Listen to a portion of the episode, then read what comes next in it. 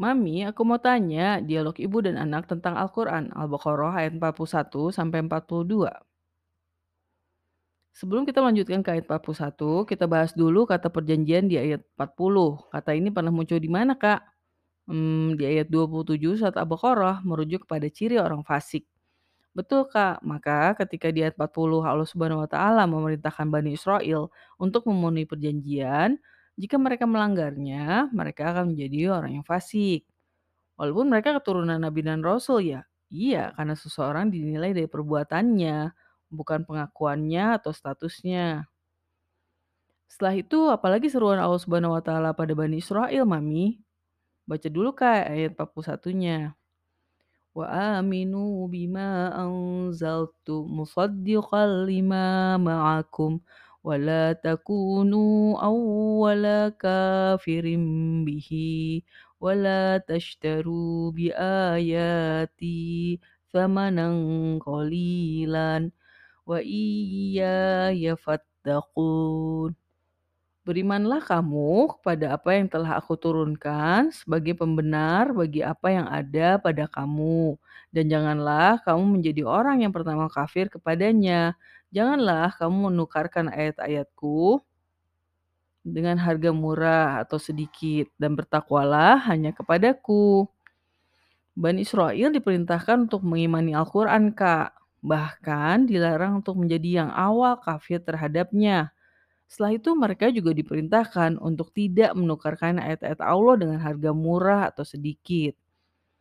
Mereka juga sama ya Mami diperintahkan untuk takwa. Maksudnya takwa hanya kepadaku apa? Seperti juga istilah dalam Al-Quran seperti iman, kafir, mengabdi, kata takwa bisa ditujukan pada selain Tuhan. Gitu ya Mami. Kalau menukar ayat-ayat Allah Subhanahu wa taala artinya apa? Kata menukar sebelumnya ada di ayat berapa, Kak? Ayat 16.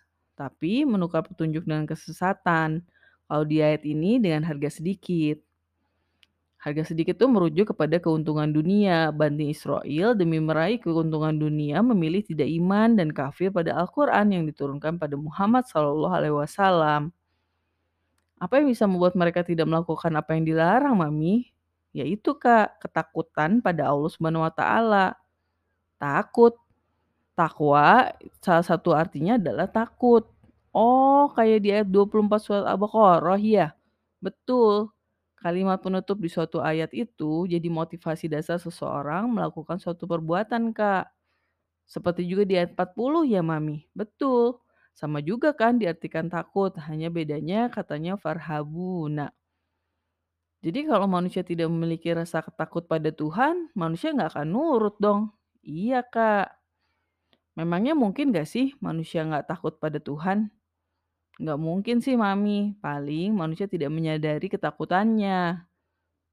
Iya, tapi tetap penting bagi manusia menyadari ketakutannya. Terus apa lagi yang diperintahkan Allah Subhanahu wa taala pada Bani Israel, Mami? Baca dulu Kak ayat 42-nya. Wala talbisul haqqo bil batili wa taktumul haqqo antum ta'lamuna. Janganlah kamu campur adukan kebenaran dengan kebatilan dan kamu sembunyikan kebenaran sedangkan kamu mengetahuinya. Kalau mencampur adukan kebenaran itu maksudnya apa, Kak? Ya, yang benar sama yang salah disatuin. Ngapain sih mereka? Sekadar ngarang aja biar beda dengan kebenaran versi Muhammad Shallallahu Alaihi Wasallam. Iseng banget ya, Mami. Itu kan penentangan dalam bentuk lain, Kak. Kalau menyembunyikan kebenaran berarti mereka sudah tahu ya jika fakta itu diangkat, mereka dalam posisi mendukung kebenaran Muhammad Shallallahu Alaihi Wasallam. Begitulah, jadi mereka memang sengaja menyembunyikannya. Makanya ayat 42 ini ditutup dengan pernyataan dan kamu mengilmuinya. Mengilmui itu bukan sekadar mengetahui ya Mami. Mengilmui itu lebih kepada menerima bahwa pernyataan itu adalah suatu fakta yang benar. Berarti mereka emang niat banget ya Mami. Apa itu berarti mereka nggak iman sama Allah Subhanahu wa taala? Ya karena mereka pikir Tuhan ada di pihak mereka, bukan di pihak Muhammad Sallallahu alaihi wasallam. Susah ya Mami jadi orang bener?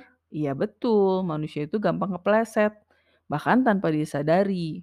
Bani Israil itu contoh nyata ya, Mami? Betul, Kak. Nanti kita akan sadari kalau perilaku umat Islam zaman kita sudah sangat mirip dengan perilaku Bani Israil di zaman Rasulullah Shallallahu Alaihi Wasallam. Kenapa bisa gitu ya, Mami? Karena merasa benar tidak sama dengan menjadi benar. Terus gimana dong, Mami, biar kita selamat? Ya nggak ada jalan lain selain ikutin Al-Quran dengan runut dan detil.